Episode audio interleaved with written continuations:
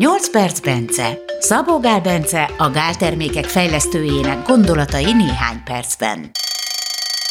Vagy kicsit hosszabban. Ezen a héten befejezzük a jódról szóló sorozatunkat. Bence bemutatja az új terméket. Először is elmondja, hogy milyen formában van szükségünk a jódra.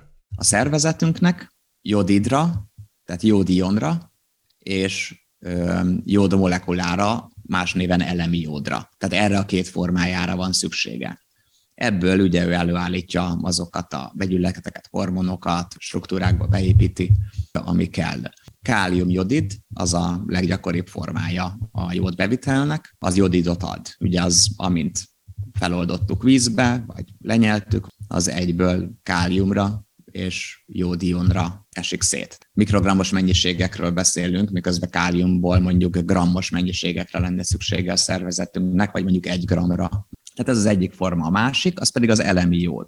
Na most elemi jódhoz hogy jutunk hozzá? Például az algák esetében az tartalmaz kálium-jodidot, és tartalmaz kálium-jodátot. Abban van oxigén is. Káliumot, jódot és oxigén tartalmazó vegyület, ez a kálium-jodát. És a kettő együtt van, az savas közegben a jodát átalakul részben elemi joddá. Tehát emiatt az algák azok elemi jódot is adnak négyes pH érték alatt. A gyomrunk az szinte mindig négyes pH érték alatt van, tehát jó savas. Különösen ugye egy gyomorra, akkor ugye az ember gyomra a legsavasabb, ugye ilyen egyes, vagy akár az alatti pH lehet. Tehát az a lényeg, hogy ugye valaki megeszi az algát, akkor ott a kálium jodid, ott a kálium jodát, kialakul a reakció, lesz belőle jodid, lesz belőle elemi jod, tök jó különböző szerveink, tehát például nem tudom, a női mellek, azok mondjuk nagyon sok jódot igényelnek. Tehát milyen érdekes, hogy ugye Japánban, ahol a legnagyobb a jódfogyasztás, ott a legkevesebb a rák, meg a különböző pajzsbeli problémák. A női mellek például főleg elemi jódot igényelnek. Na most elemi jódot azt nem lehet használni. A lugololdat az ugye elemi jódot tartalmaz, tehát az 10% káliumjodid, 5% elemi jód tartalma van annak az oldatnak, tömegszázalékra nézve. Azt lehet ugyan kapni vényre, patikába, vagy, tehát hogy ez nem emberi fogyasztásra van, most nem is tudom, talán fertőtlenítőnek használják. egy műtétek esetén tudom, hogy, hogy ö, alkalmazzák, de tehát, hogy azt nem, nem tudja valaki megvenni magának, hogy, de, hogy, uh-huh. hogy aztán abból szedje, azt nem lehet. Tehát étrendkiegészítőként nem lehet lugololdatot. Na és hát erre volt ez a megoldás, hogy káliumjodidot lehet használni, káliumjodátot lehet használni. Hogyha pedig az ember azt ugye elfogyasztja, akkor mivel a gyomor az mindig 4-es pH alatti, akkor automatikusan elemi jód és jodid, tehát az a kettő, amire szüksége van a szervezetnek, mint kettő képződni fog. És így hozzájuthatunk ugye elemi jódhoz. Itt pont a lugololdattal megegyező arányú jód-jodid arány tartalmazza ugye ez a termék, amit most csináltunk. Tehát gyakorlatilag ez egy ilyen in vivo lugolnak lehetne nevezni, hiszen lenyelve lugololdattá alakul, de amúgy nem az. Tehát ugye Aha. kívülről. És éppen ezért ugye a szabályozásnak megfelel, nem tartalmaz elemi jódot, nem lugololdat, csak káliumjodidot és jodátot tartalmaz, amit a szabályozás megenged, de miután lenyeltük, utána az alakul belőle, amit a szabályozás nem enged meg. Tehát egy ilyen egyszerű. Aha, ez ilyen fogta róka így. És de te, te úgy alapvetően a fejlesztéseidnél mindig azt szereted, tehát sose azt akarod, hogy, hogy közvetlenül megkapja a szervezet, amire szüksége van, hanem általában arra törekszel, hogy a szervezet hozza létre abból, amit kapott, amire szüksége van. Itt is ez történik hiszen ebből azt létrehozza a szervezet, amit, amit akarja, csak hogy normális esetben amúgy is így jutunk hozzá táplálkozásból, csak mivel nem eszünk algákat, ezzel elemi jódhoz ugye nem is jutunk. Ugye azokban sincsen, csak van jodát, nem lehet kapni ugye elemi jódot, de a, a mhm. jodidot nem tudjuk átalakítani elemi jóddá, emiatt aztán az elemi jódot át tudjuk ö, jodiddá, tehát mondjuk a C-vitamin az egyből átalakítja jodiddá, belecsepegtetünk lugololdatot valamibe, akkor az ugye, tehát hogy az elemi jód, akkor az ilyen, ilyen, ilyen vöröses színű lesz, mármint a lugololdat, és bele egy pár porszemnyi C-vitamin, és egyből víztisztává válik, mert ő redukálta. Hogy fog kinézni a termék? Tehát milyen 100 ml 100 ml oldat, amiben kálium jodid és kálium jodát, meg egy picike kis szódebikarbóna van, ami a stabilizálja az egészet. Íze az így viszonylag semleges, nem úgy, mint a lugololdat, hogy egészen szörnyű, tehát mar meg minden.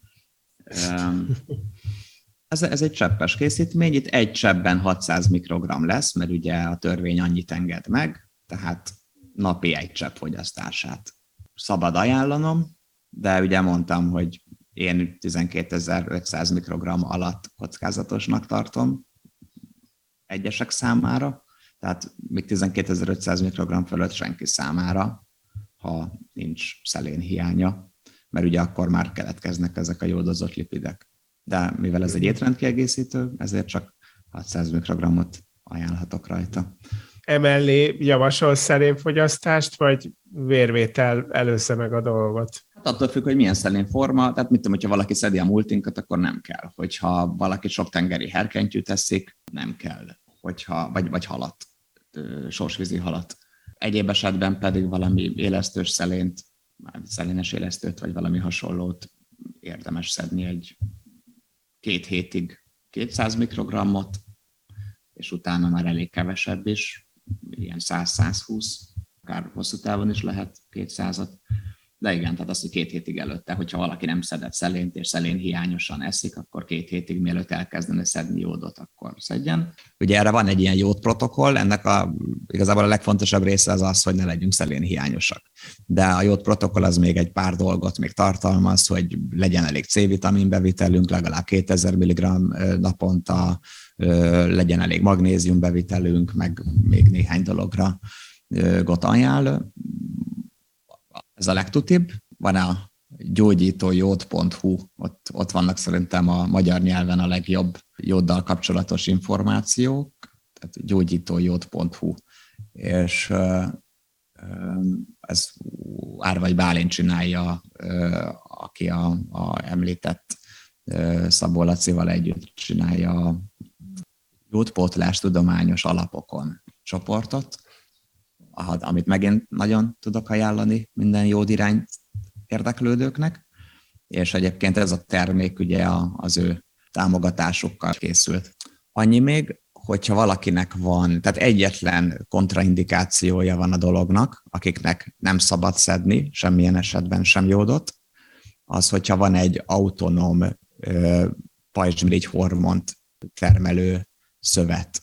Tehát ez jellemzően ez a forró göb. Tehát, hogyha van egy olyan göb a pajzsmirigybe, amelyik a szervezet szabályozásától függetlenül mindig annyi jódot termel, vagy annyi pajzsmirigy hormont termel, amennyit tud, tehát hogy a jód meg a tirozin mennyisége szab neki, na az ilyen esetben nem szabad jódot szedni, az ilyet azt minél hamarabb ki kéne operáltatni. Ez nagyon ritka, tehát amikor egy ilyen autonóm hormontermelő szövet van, az nagyon ritka. Tehát a pajzsmirigy problémások körében is nem tudom én ezerből egy, vagy valami ilyesmi. Tehát ez nagyon ritka, mm. és ezt tudják. Tehát, hogyha valaki volt orvosnál, és megvizsgálta az ő pajzsmirigyét, akkor ez nem marad rejtve. Tehát ezt egyből észreveszik, hogyha ilyen van. Minden más esetben 12.500 felett, vagy 225 mikrogramnál nem több, de az ugye ez a kevésbé miközben nem vagyunk szelénhiányosak, az jó lesz. Véget ért a jódról szóló sorozatunk. Jövő héten arról fogunk beszélgetni, hogyan hosszabbíthatjuk meg az életünket. Hallgassátok majd meg! És akkor még nagyon sokáig hallgathatjátok a 8 perc Bence adásait. Szabó Bencét és Gellert Gábort hallottátok.